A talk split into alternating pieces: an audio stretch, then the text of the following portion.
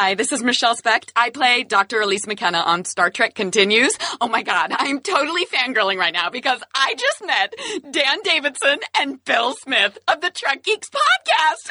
Oh my gosh, they are amazing.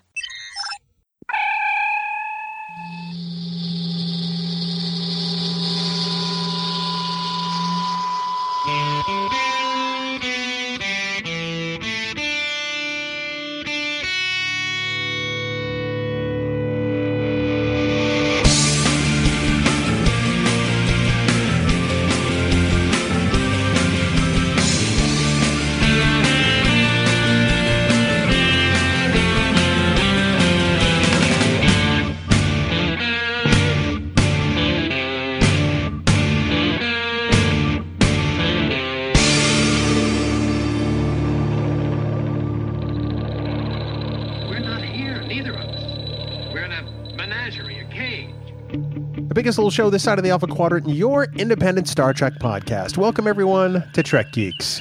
I am your co host, Bill Smith. We're so happy you've joined us. And this is episode 102. We're so very psyched to have a great discussion tonight. And joining me in that discussion, as he does always, well, you know, if he were trapped under the Arctic ice and I found him as part of a survey team, I would just cover it back up with snow and leave him there. He's the very popsicle like Dan Davidson. And Dan, resistance is futile, buddy. It is tonight, that's for sure. And no, you wouldn't. You would thaw me out, give me a big hug, and we just pick right up where we left off, wouldn't we? No. No, not at all. Nice Borg uh, intro. That's uh, kind of kind of interesting that you say that. I wonder why that is. We'd certainly have a, a specific topic tonight. And since we've already mentioned the Borg, it might have something to do with that, I think. Absolutely. Um, it's a controversial episode, perhaps to some, but uh, we're going to talk Enterprise regeneration tonight exclusively. Uh, Borg show up in the Enterprise timeline. What? It should be a fun conversation. It should be. You know, I haven't, uh, before I watched it for this podcast, I have not watched this episode in at least a decade. Oh, wow. I want to say. Yeah.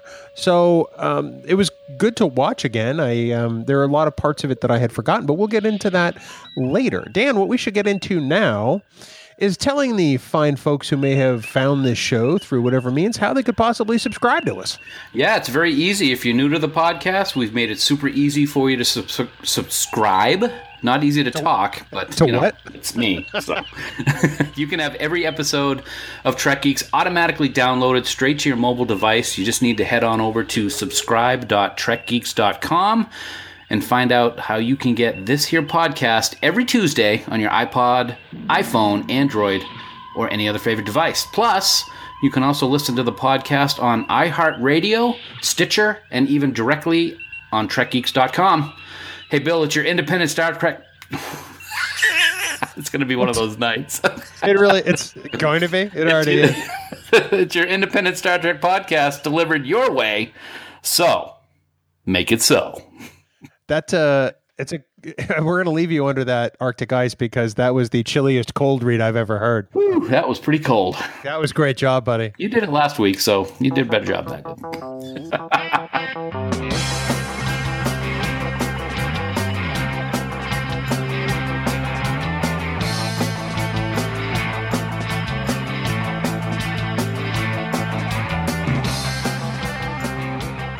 Dan, it's time for the news from TrekNews.net. Dun,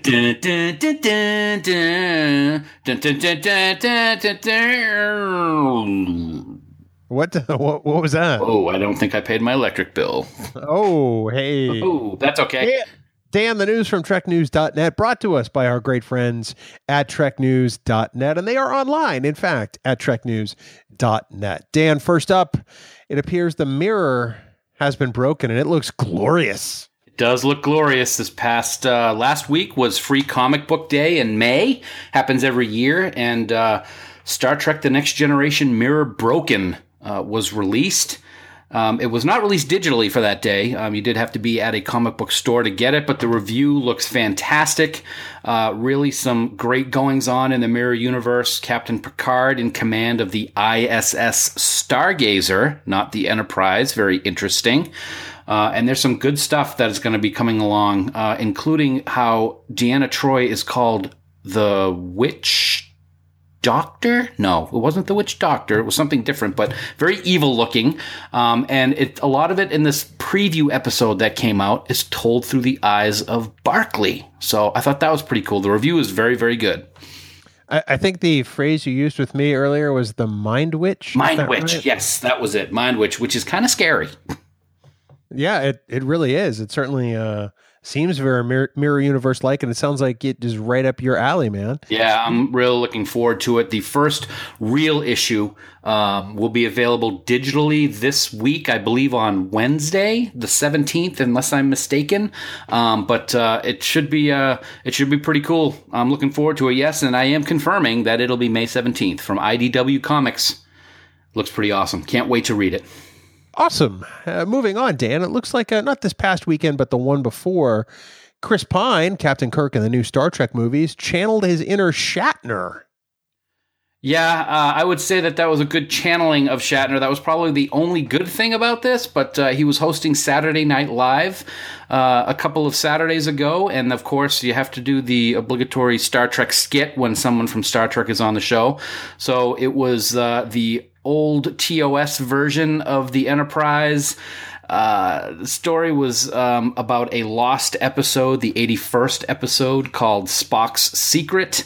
And um, Chris Pine did a really, really good Shatner version of Kirk. And that's pretty much the only thing that I can say about that skit itself. The, the rest of that skit was one of the worst SNL Star Trek skits I've ever seen. And I'm going to sum it up with this. Now that's a Star Trek. Oh, God, you had to do that. yeah, I had to. Now, You- why? I want to know why Spock would have a brother named Spocko. it's, it's, it's Saturday Night Live. That's really all you need to know. yeah. Um, I did find it interesting that the person who played Sulu has played Sulu in pretty much all of the Saturday Night Live Star Trek skits, all the way back to when Belushi played Kirk back in the 70s. That's kind of cool. Yeah, that really is kind of amazing. I never thought that um, this guy would find work as as Sulu as often as about uh, about as often as John Cho does. So that's three three times in like you know X number of years. So Dan, also speaking of SNL, as we celebrate TNG 30, there's one skit that we just simply can't forget about, and it involves two of our favorite properties. Oh my gosh, it is uh, almost 30 years ago. Of course, TNG 30 is this year. Um, and back in 1994, Saturday Night Live was hosted by Sir Patrick Stewart. And it was an amazing next generation love boat mashup. And it was glorious. Probably one of the best uh, Saturday Night Live Star Trek skits. Uh, and uh, set a course, Bill, for love. well, how we didn't cover that on the first episode of Lido Deck, a Love Boat podcast, I will never know. It's uh, I, I I will never know, uh, but you know we already know what episode two will have in store now. I guess. I guess that's right. We'll have to talk to Champion. Episode two is going to be Love Boat: The Next Generation SNL style. I love it. It- yeah, check out the skit. It is pretty funny.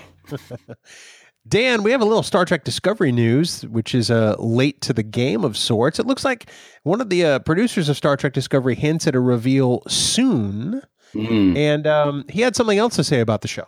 He did. Supervising producer Ted Sullivan uh, tweeted out to fans uh, that it's been quiet, but the quiet on the CBS Trek new show Discovery will be changing soon, uh, which is very good. It has been quiet from an official standpoint with Discovery, so it was good to see that. And the other thing that he wanted to mention uh, in a couple of his tweets is he wanted to assure fans that this was, in fact, a prequel to the original series and not any kind of reboot of any kind. And he was actually questioning why people would be confused on that front because I don't recall anything ever being said that it would be a reboot or anything of that sort. It's always been that it was going to be a prequel to TOS. I think that people are taking the look of the show and the alleged look of potential Klingons and saying, "Oh, well, see, it, it can't be prime timeline. It can't be canon because those aren't our Klingons, or that's not what Starfleet looks like." Instead of just accepting the fact that, hey, it's been 50 years since Star Trek was produced originally, you know, it, it's going to look different. It's got to look somewhat believable. Um, we're still shooting for a fall release, we hope. Um, the other interesting part in this uh, article over at Trek uh, Trek News is that um, Rainn Wilson tweeted out that he just read the script where he will be guest starring as your favorite character, Harry Mudd, uh, and all he had to say in capital letters is that the script was quote, "It's really good." Like I said, all in caps. So so basically, what he's saying is that it's not going to be like the other two episodes with Harry Mudd in the original series. That's the way I'm looking at it. Well, you know, part of the buzz with this now is that CBS has their upfronts coming up this coming week. Yes. You know, this is where they show, um, you know, little clips of shows that will be premiering in the fall or, you know, projects that they have on the board and they show them to their affiliates and other sponsors. And there is the assumption that we should see something at upfronts this week, kind of like we saw the the teaser trail or trailer with the uh, the the uh, the Starship Discovery last year at this Right. time. Right. So that's kind of what is precipitating this. We hope to have something to talk about in news next week about a clip or something new from you know the setup in Toronto, but I guess we'll see. Looking forward to seeing what happens. And Dan, lastly in news is really some news about us vis-a-vis Star Trek Discovery. And Trek Geeks is now an official affiliate partner for CBS All Access. Yeah, this is really exciting. We're really we're really proud of this. Uh, listeners who subscribe to CBS All Access using our unique link can directly help our podcast. So uh, so it's it's a win win for everybody. I guess you could say. Uh, we'll get a commission for every subscription we bring in, which goes directly to offsetting the cost of producing this podcast. And uh, for those of you who want to join CBS All Access, the first week is free. Uh, and then you'll have access to all six Star Trek series, and it's the only place that U.S. residents can subscribe to see Star Trek Discovery when it uh, comes out this fall. yes, this fall. I'm saying this fall. Um, that that's what it says. and where might one go to do that, Dan? well, you can head right over to discovery.trekgeeks.com and uh, sign right up, and we will be very, very grateful and thank you in advance. Uh, definitely. You know, we've heard from some people who've said, well, they don't want to sign up just yet because Discovery hasn't premiered yet, and we understand that. Our affiliate um, relationship with CBS All Access is not going away. So later on, when you decide to subscribe to CBS All Access, this link will still be there. And like Dan said, if uh, if you wouldn't mind using our link to subscribe, that certainly would uh, would help benefit Trek Geeks and, and help you know offset some of the costs for producing the show. But it's very exciting to be a, a partner with CBS and All Access. It is, uh, and when this first came down and, and we saw that this was a possibility, I think we were both extremely excited to be involved, and uh, we look forward to uh, to anyone uh, who wants to join, and uh, we look forward to discovery. I mean, that's that's what it all comes down to. This fall is going to be awesome.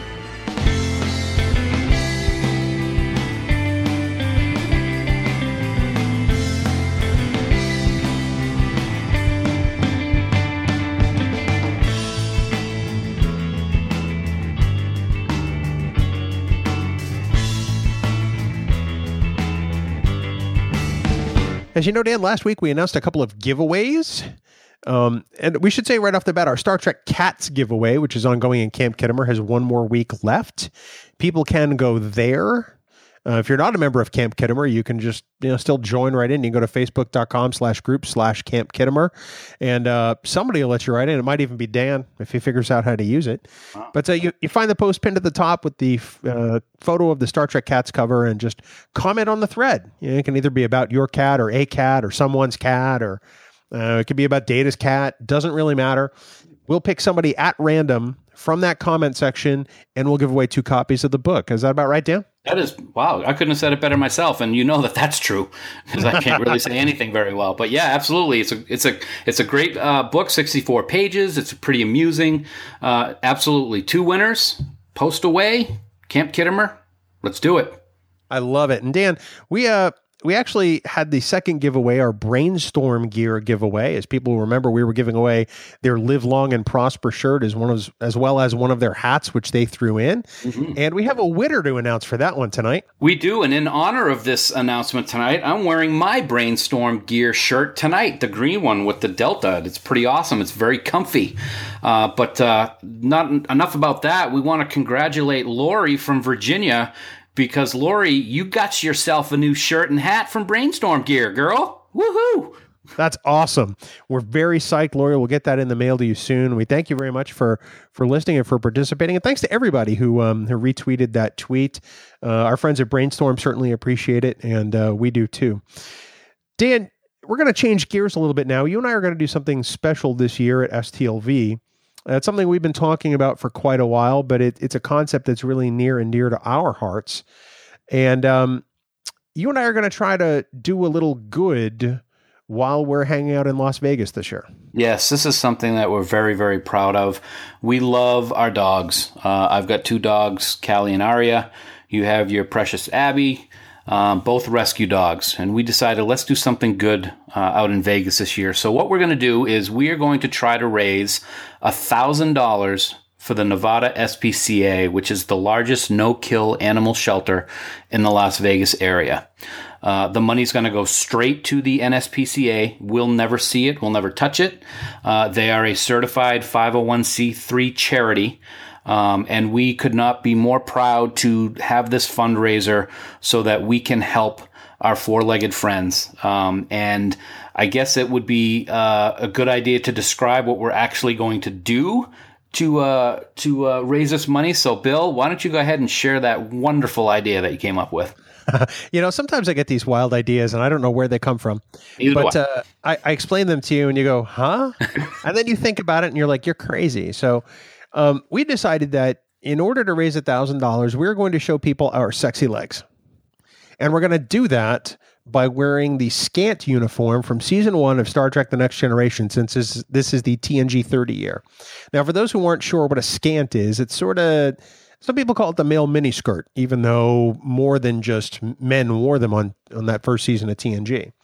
So we are actually going to have the uniforms made. We have the patterns, and um, we are going to wear them on the Saturday of the convention in Vegas, since that is the biggest day. Now, in concert with that, in addition to asking people to donate um, to the GoFundMe that we are using for this, we are also going to do an additional fundraising component in Las Vegas at the convention. And so we want people to take selfies with us in uniform. I mean, it might break their camera lens, Dan, but I'm willing to risk it if you are. Dan, what else? so, for the first hundred selfies that people take with us in Las Vegas, and tag us in the NH, uh, I'm sorry, the uh, Nevada SPCA, we will donate one dollar to the shelter for the first hundred selfies. Now, we were contacted by our friends at the GNT show. They heard about what we were doing, and they have said they will match that dollar, Dan, yeah. For every selfie taken at STLV on Saturday. So that will be $2, an additional $200 going to the NSPCA just for people taking selfies. So we want to take as many selfies as we can that day, man. Yeah, it's it's going to be so much fun, and it's for such a good cause. I, you know, you probably could have put me in any outfit if it was going to be for something like donating to the NSPCA. So thank goodness we only chose the scants because it could have gotten a little crazy. Oh, now you tell me because I could. I could have gotten that pattern for Troi's teal dress, and we well, could have totally given you a wig and everything, dude. I'm sorry, yeah, it's too late. Uh, you know, the contract's already been signed. Uh, but uh, so, um, folks, you want to, you we definitely would love to to have you help us out. Uh, please go check out the site. It's uh, GoFundMe.com/slash Trek Geeks. There's a great uh, write up about it. We got we're gonna have some pictures of our dogs and the stories with with our dogs, bo- all three of them being rescued, um, and we really hope hope that you will uh, help us out. And for those in Vegas, get your cell phones and cameras ready because we are going to be out there in our beautiful leg glory, man. now, we do have to say we launched this GoFundMe as we record this yesterday. So that would be Saturday afternoon, May 13th. And already we are almost one quarter of the way there, Dan. It is we awesome. Almost $250. Now, the thing about GoFundMe is that they still charge fees. Mm-hmm. So, in order to clear $1,000 for the Nevada SPCA, we need to raise a little over 1100 bucks as part of the campaign. So, that's really what we're shooting for. And we are already well on our way. I couldn't be more excited. Thanks to the people who have donated so far and and and thanks to everyone who's going to consider donating because we would love to help do some good for the dogs, cats, and other adoptable pets that the Nevada SPCA is trying to find a forever home for. So say we all.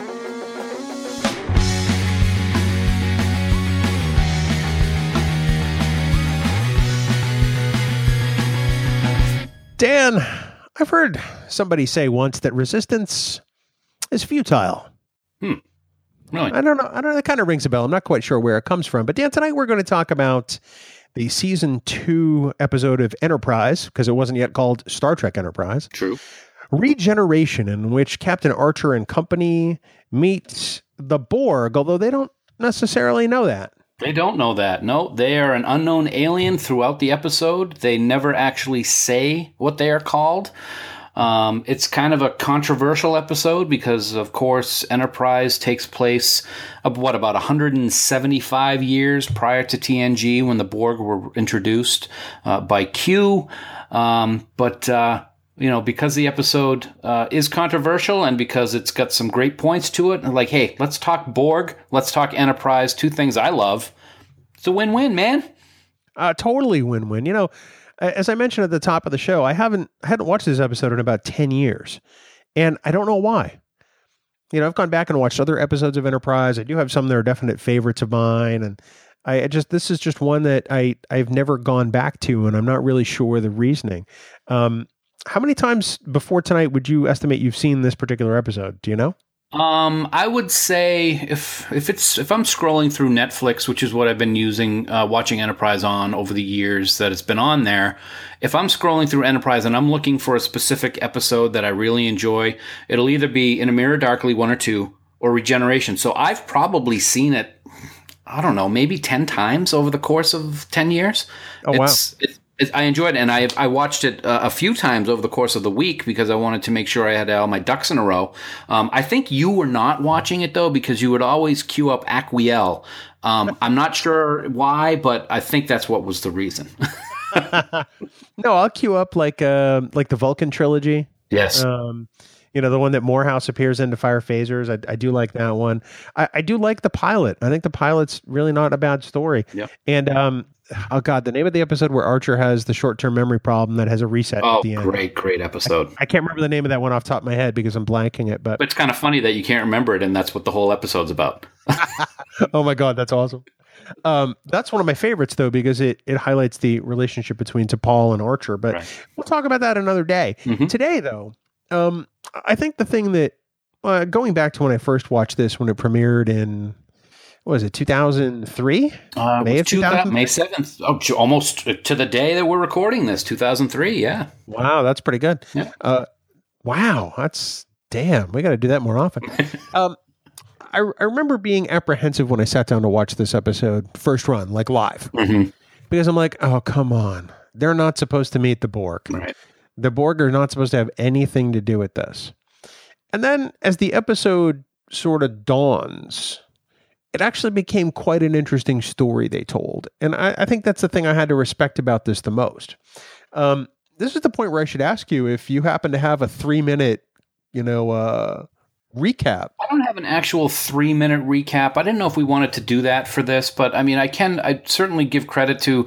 Um, I can read a couple paragraphs that I have up on my screen right now, and just give credit to the fact that it's just a Wikipedia um, document, but it gives the general gist of the episode for those that uh, may want to get that uh, information. And I'd be more than happy to to go through a few sentences so that people have an idea.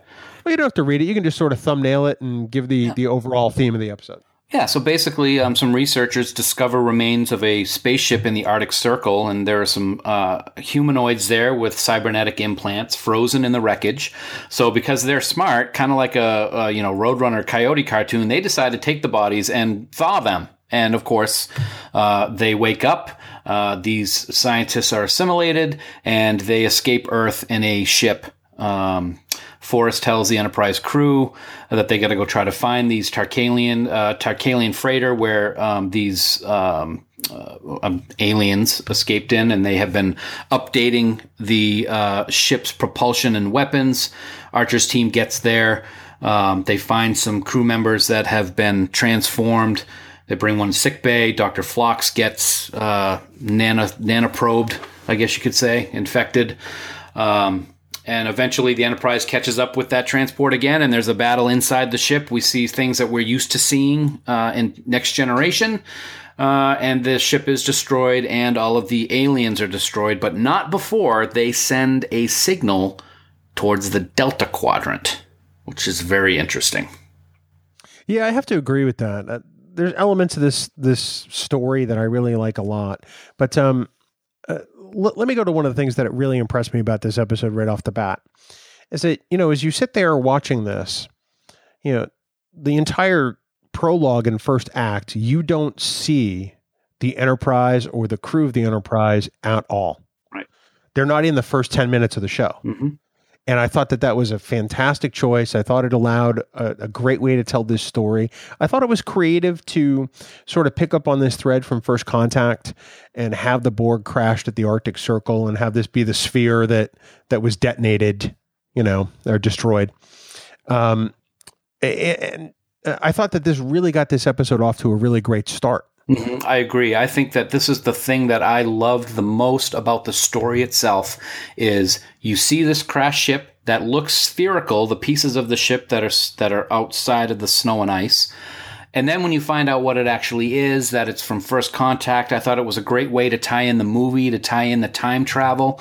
They even talk at one point when they are on the Enterprise, Archer relates that he heard stories that Zefram Cochrane used to talk about, about these robotic aliens that he ran into at one point. I thought it was a brilliant tie-in to the movies, um, and it was done in a way that made it believable and wasn't something that was completely how can they do this on Enterprise. That's one of the things I liked about it the most. It was believable in the Star Trek universe timeline, even though it was quote unquote retcon. I'm uh we're gonna come back to that Cochrane scene because I have problems with that particular scene. Okay. But with regard to the first 10 minutes in general, there are enough moments in that first 10 minutes that make you yell at your television. and by yell at your television, I mean, no, don't do that. Right. No, put them in cold storage. No. You know, and there's enough suspenseful things. You know, like when the one researcher comes up to um, uh, to Bonnie Friedericy, who uh, is uh, John Billingsley's wife, because Yeah. she's in this episode. Mhm. Fantastic job, by the way. Yes. Um, and he he startles her when she's scanning something, and it just you don't expect it, and you as the viewer jump. Also, there's a lot of little moments like that when the servos on the arm start, Yep. yeah, start actuating again. It's like whoa! It's like because you know, as a viewer, as a longtime Star Trek fan, you know what's about to go down. Right. It's like the old 80s slasher horror movies where, yeah, why don't you get really close up to that dead body because nothing could happen, right? Uh, and, and, and they actually play in on that quite a bit. And uh, I, I thought it was very well done. It was great. you know they do a great job of uh, of humans in in in this part of Starfleet's history discovering this alien and they too I mean it's not like they're like all right let's cut them open they're like no let's scan this let's find out more about this life form Right. It's a it still kind of carries on the heart of Star Trek without necessarily being the Enterprise I think it was nice to show that evolution of of humanity in that sense just as an expedition mm-hmm. I felt one of the things that it's very minor in the story because it could have been anybody, but we get to finally see the Tarkaleans. When have we ever not? When have we ever been able to see some of these aliens that have been talked about all throughout Star Trek history, and then we finally get to see them, even though they pretty much all die? They make a hell of a tea They do absolutely. yep. I think um one of the I think one of the challenges this episode had, and I, I don't mean this in a negative way. I mean this from a, a purely you know uh, as an observer uh, and as a fan. One of the challenges they had was to make the Borg function of this against the Starfleet crew in space believable. Because they couldn't have the technology that a normal cube would have, or else the NX-01 would have just been destroyed or assimilated, or like in the first ten minutes of the episode. Right. So they had to kind of strike a balance And I think they did that pretty well. I think they did too. I think there were some aspects of how they were doing things which were a little bit convenient for the story, but at the same time, we've seen it done in some fashion with the Borg at some point. And one particular scene that that uh, that comes to mind is when the assimilated Tarkalean is on Enterprise and he just inserts his tubules into a uh, a, scan, a, a, view screen, and all of a sudden, new technology starts building instantly on that screen. Yeah. I just, I didn't get, I didn't care for that at all. That was one of the the problems I had with this particular episode, and I, I looked at that as kind of minor. Mm-hmm. I mean, we couldn't wait for that technology to to grow, and it's not like that all of a sudden it would just pop out of the wall. Right. That was just that was a bit of a stretch. It looked cool as an mm-hmm. effect, but it's like, come on, really? Yeah. I think one of the things also that we, um, uh, when we look at this episode, uh, we said it before, and and unfortunately, in a negative sense, I have to look at this episode kind of along the same way that I've looked at the Borg in Voyager over the years. We all know what a threat and terror the Borg were in TNG and in the movies, and we've talked about the quote unquote wussifying of the Borg during Voyager. You can't help but take into this episode that these Borg are not the threat Borg that we're used to. They're more of the wussified Borg. But on the same pa- on a different page, is it because they're they've been frozen for however long? They're separated from the collective and they have to do things on their own. That's a possibility, but it is something that came into my mind that they were not the gigantic threat that we were used to seeing in TNG. I came to this from kind of the opposite angle um, because I, I didn't think they were as as neutered as as perhaps you did. Okay. Partly because they were small in numbers and they did assimilate the people at the Arctic Circle, mm-hmm. and they started to transform that that that ship that that was there that the, the research team came in. They didn't have all the classic tools of the trade, and they had to slowly build whatever presence they had. And they were adapting well enough, but I, I, thought they had a little more teeth than, say, Voyager Borg. But certainly, I mean, I don't think anything could really come to the level of first contact. Right. I think one of the things that I um, thought about this is you were talking about they did have they did they were adapting it was taking longer for them to adapt um, you know in tng they'd get one, two, maybe three phaser shots on a Borg before their shields adapted. This one, they seemed to be firing left and right for a long time when they were on the ship when Reed and Archer were fighting them, when there were a lot more of them. And then, very different, when on Enterprise, they got one or two shots off before those Borg that were on the NX-01 adapted. So it was a little bit, you know, Oh, they're okay, these ones aren't okay situation, I thought in my mind during the episode. Not taking anything away from it at all. It was still fantastic. Um, but there were some of those little tidbits that made me scratch my head just a little. Yeah, I can respect that. Um, I think one of the things I, I, still appreciate about this show is the way Archer is written in the script. Mm-hmm. Because he starts off trying to give this race every possible chance. And that's not something that Archer has necessarily done. Certainly you know, not with the Vulcans. No, certainly not with the Vulcans. you know, and you know this this race, you know, uh, to which he has no idea what they're called, has shown belligerence at least from the get go, and he's still willing to to try to rescue people and try to make things happen. And it's not until the scene where he has to essentially blow out the hatch and suck them into space. Mm-hmm where he essentially comes to the conclusion that there's just there's no saving this. Right. There's no making this better. This, this is this is an enemy we have to kill. And I got to say, that was a great scene, too. The special yeah. effects in that scene were really good, as are almost everything with Enterprise and the special effects. I thought that was pretty cool. It was eerie and cool at the same time. I thought this episode did a great job of channeling that sort of feeling you got in uh, Q Who to some extent when the Borg were new and sort of adapting it for Enterprise. Because, I mean, you know, we know what the Borg are about, but this crew didn't. And that uncertainty, I thought, was something we haven't really been able to channel well since, you know, First Contact, since Best of Both Worlds. Certainly not in Voyager. It was, um, yeah. Oh, yeah, absolutely. It was great to be able to introduce this feeling of dread into the crew for this episode. Yeah.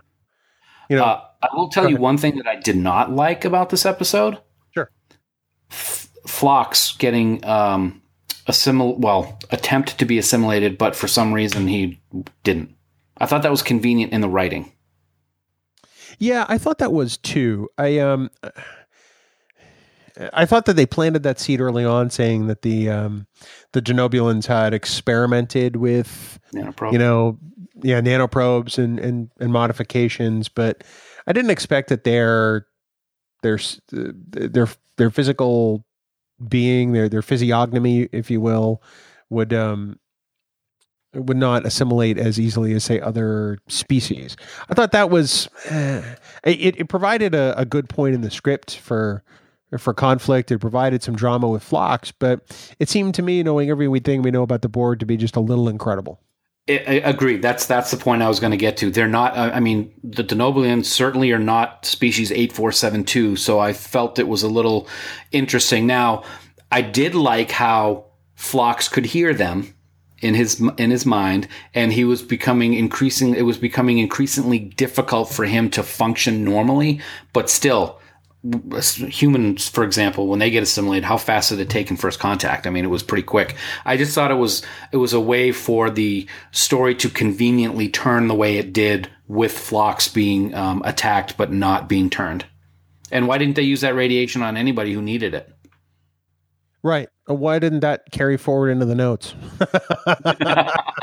no, I do have to say, J- John Billingsley did a fantastic job with what they gave him. As always, yeah. And his performance in this episode, I think, is probably among the best because there's some real meat here for, for Phlox to deal with. Mhm. You know, he has no idea if he's going to survive this. Right. But he's very optimistic, Captain. So it came out good. Uh, at least I didn't do that smile again. My God.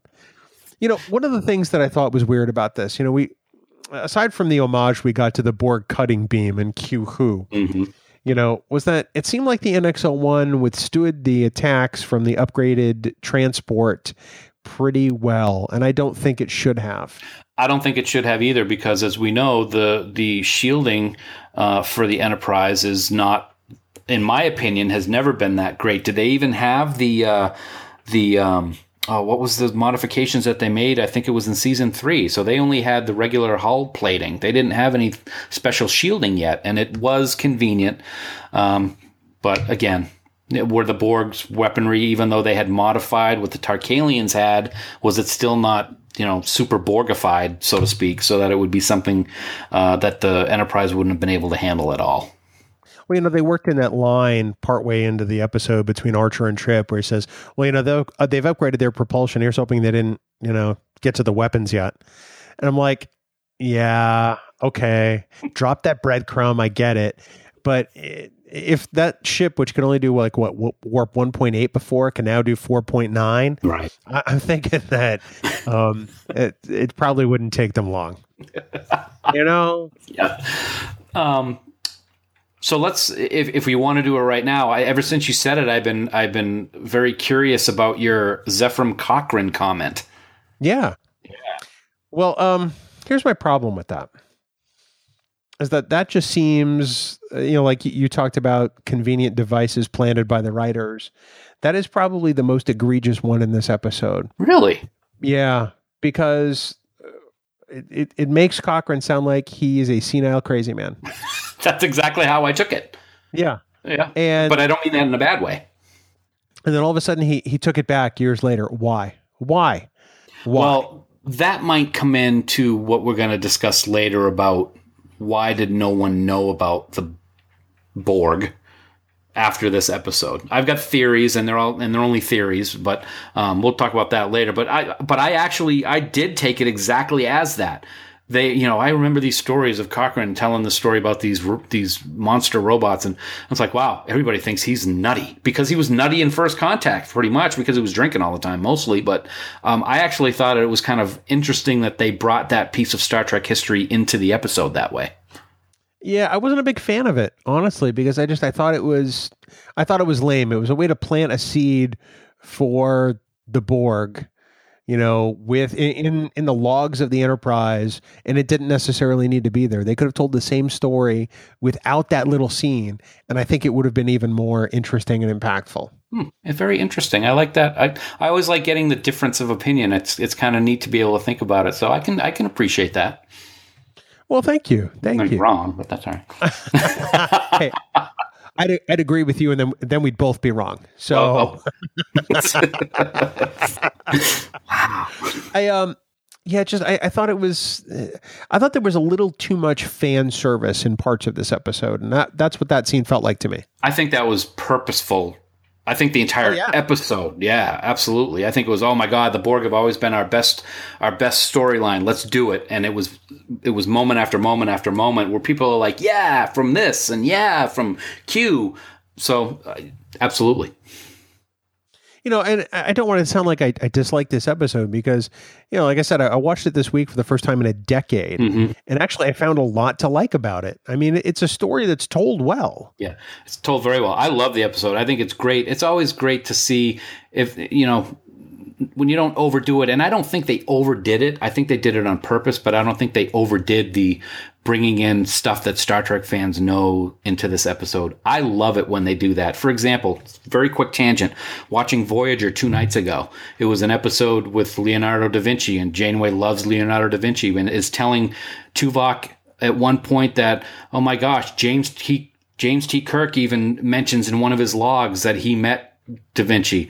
Perfect tie-in to Requiem. So I thought it was it, it, this episode was that on a higher level on all the different things that they made us think about from episodes that we know so well.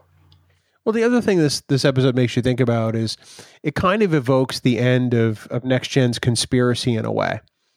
You know, so at the end of this episode, Archer and T'Pol are talking, and you know, Archer says, "Well, you know, they sent that signal, and with subspace, it should reach the Delta Quadrant in about two hundred years, Right. and you know, who knows what'll happen then? There could be an invasion, blah blah blah. And we know that'll be roughly the time frame when the Borg attempt to invade Earth. Mm-hmm. And it was, I thought it was a nice call forward, even though if it was a little ham-handed. I mean, let's be honest, but it really did feel to me like that that end of conspiracy. You know, after Remmick gets his head blown off, Yes. literally, Yeah. and that signal was sent. And you could hear the signal at the end of the episode. Right. Yeah. So I thought that th- that was one of the the things they did.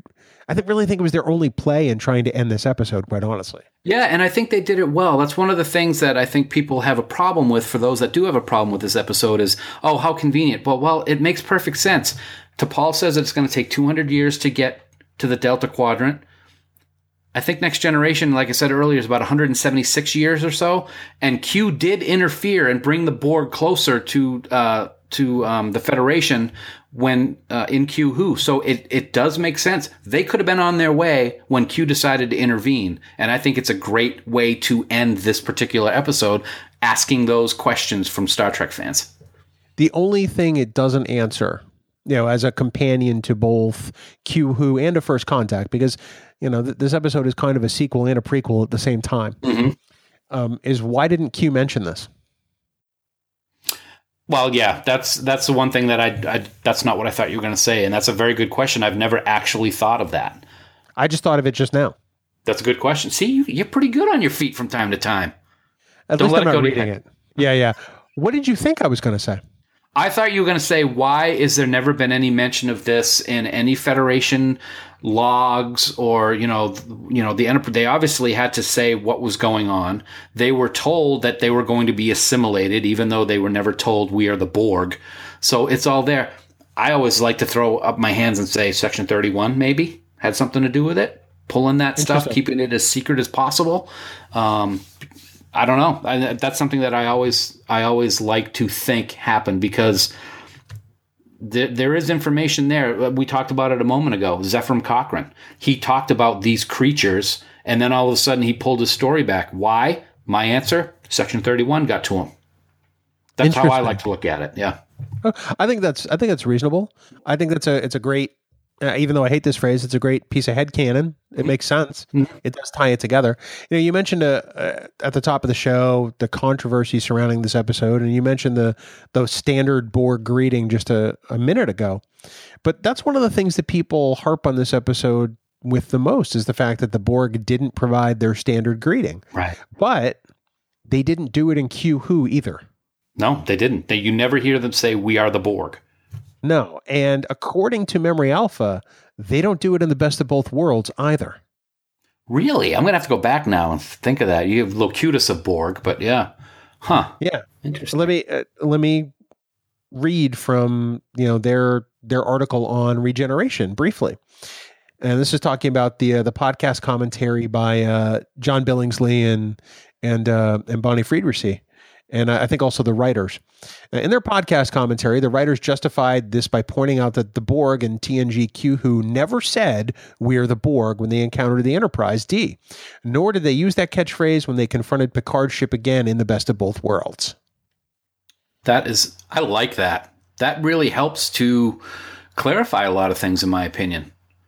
Because honestly, that was the first thing I noticed when the Borg voice came over the speakers with the NX01. Mm-hmm. I'm like, uh, they didn't say we're the Borg. Well, no, they didn't. And that actually fits. I think the first time they say it is in First Contact, isn't it? When they come over the speakers when they're when Picard and the crew are listening to the battle.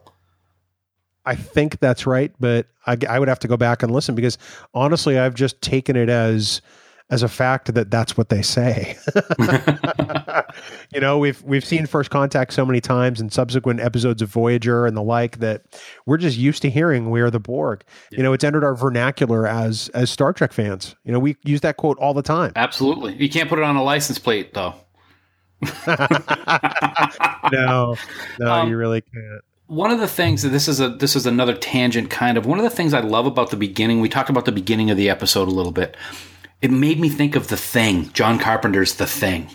Yeah, definitely. I think I th- I thought that was a great um, uh, kind of tribute to the thing. I also took me days and days. I watched it. The last time I watched it was like four or five days ago, and every time I've watched it, I'm like, oh my god, who was that guy? The first guy who gets assimilated was in Apollo 13. He's been in a bunch of stuff. It's one of those things that you're like, oh my god, this guy was in Star Trek too. They're everywhere. Um, but yeah, that that whole. Um, you know, creature in the Arctic thing made me think of The Thing, which is a great, great, great movie. Well, Dan, let's address the central questions that we tend to, you know, pick for for each episode that we we discuss on Trek Geeks. And I've gone through and I've I've written down three, and um, I'm going to start with this one first because I, I think it's probably the one that that fandom probably argues about the most, and that is, was this episode a mistake for Enterprise? I don't think that it is. Um, I, I, won't. I won't delay on that second. No, absolutely not. I think it was fantastic for them to do this as an episode.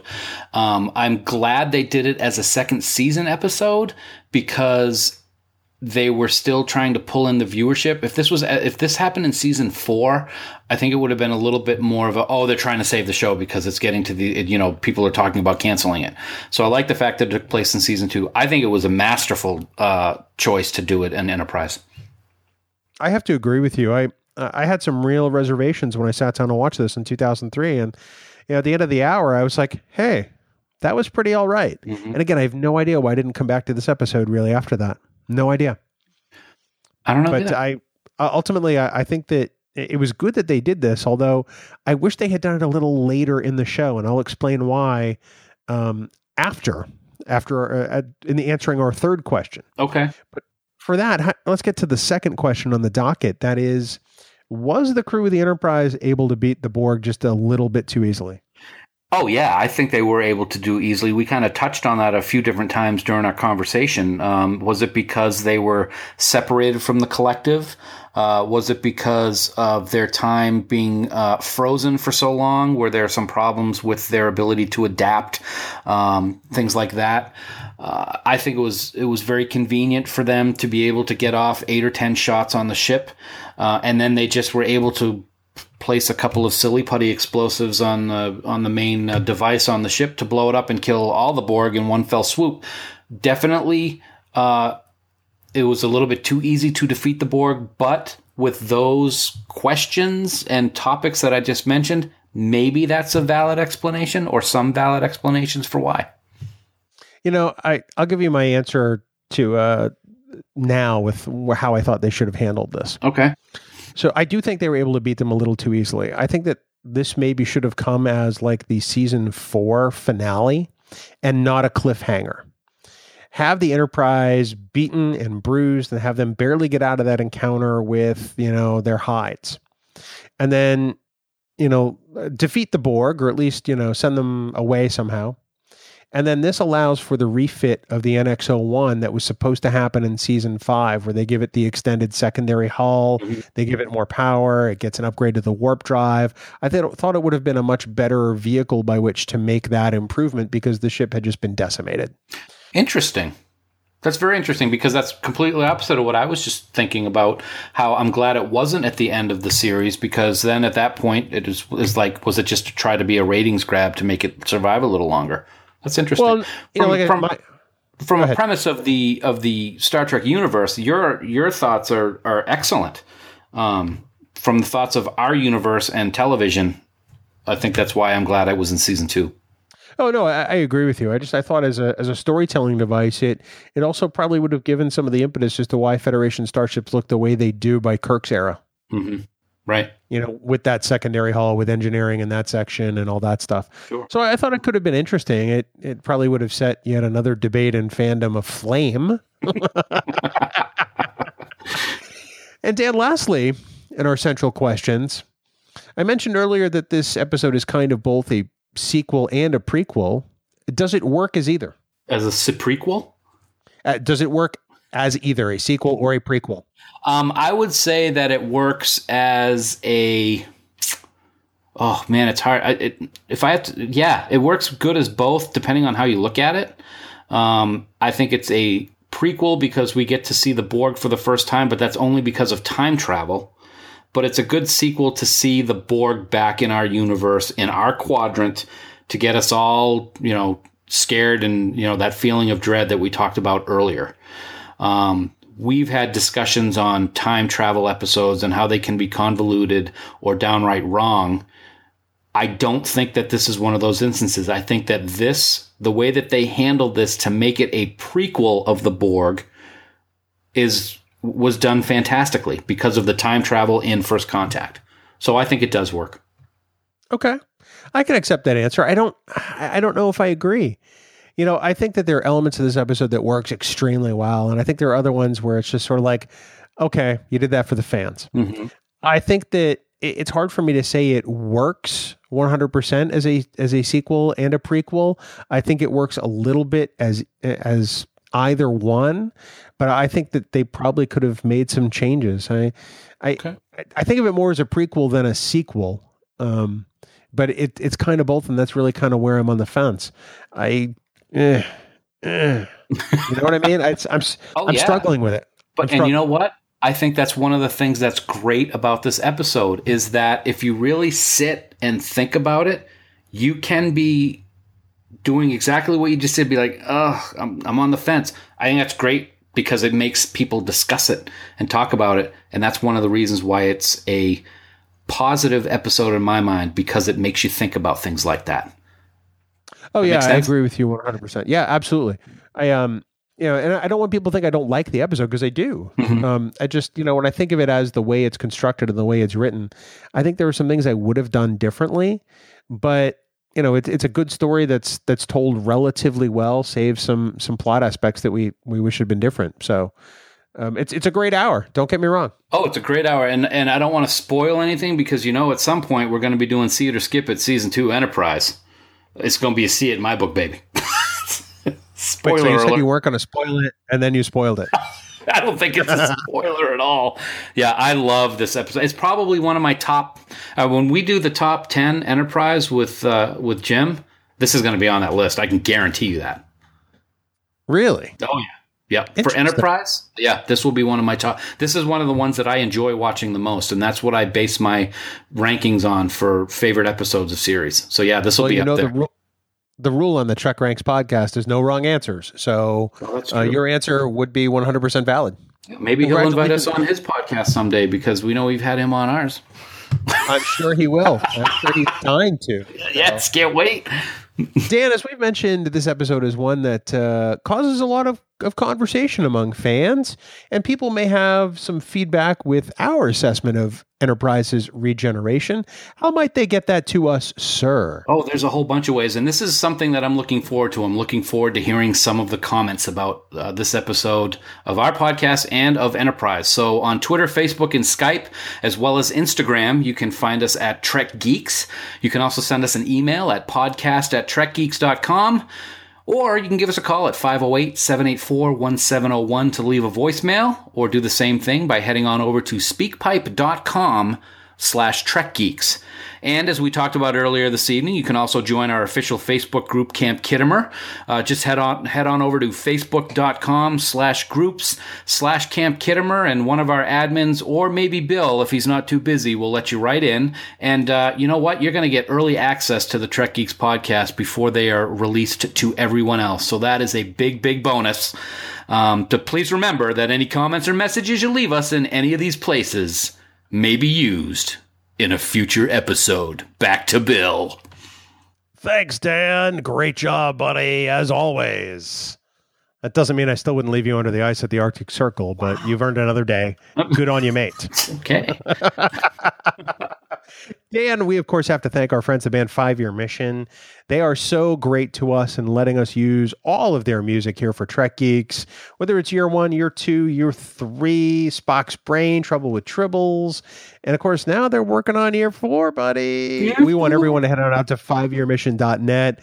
Download all their albums, become a huge fan because we are huge fans of theirs and we can't thank them enough. We we definitely can't thank them enough, and it's you know waiting for a new album from Five Year Mission or a new digital album from Five Year Mission is kind of like the feeling that I had this week, looking forward to the to talk about the subject that we talked about this week. You know, I've got a huge new appreciation for Enterprise over the course of the last couple years.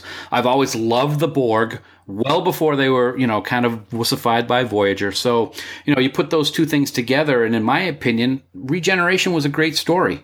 So, uh, I don't know. I guess you could say that I've always had faith of the FARC. Oh, And no, I'm not going to sing it. oh man. I I wish I could just delete this like Sisko. Yeah, just delete this whole entry. At least I got just- one one out of you this year that you laughed at. Uh one out of one out of a hundred is not bad. I Fark, I'm so sorry.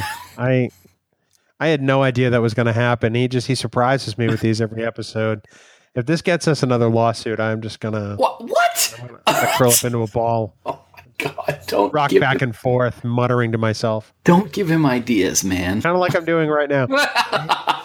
Faith of the Fark. Mm-hmm. Yeah, five year mission. I dot got faith of the Fark. Okay, that's what I'm doing. It would have been better if you'd done it as Peter Griffin, quite frankly. Maybe one five day. year five year mission.net everybody go out and score yourself some great tunes dan next week is something we've really been looking forward to for a long time dare i say a couple of years Yeah, easily a couple of years. Uh, you know, we love welcoming Star Trek royalty to the show, and next ye- next week, well, let's just say that you don't get much better than this.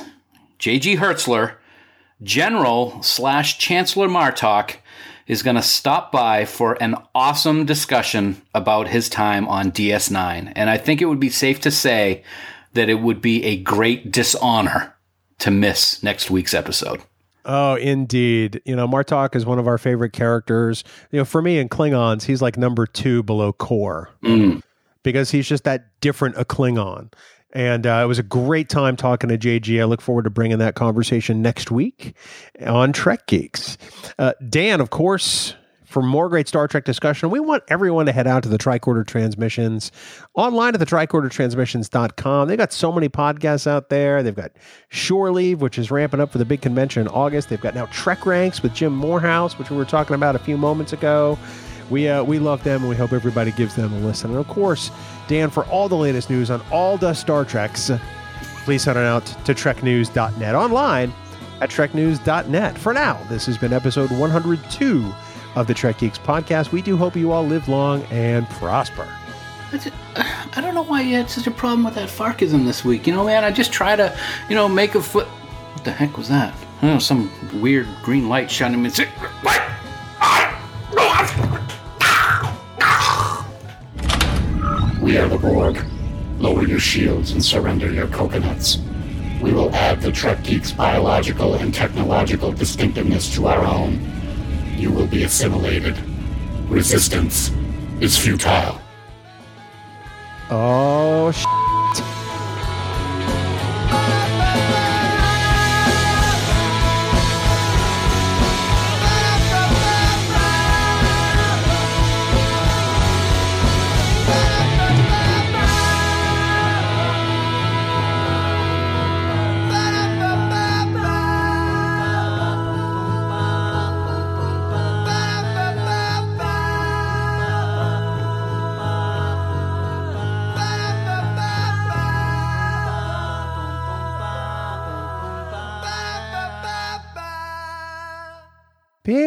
bong.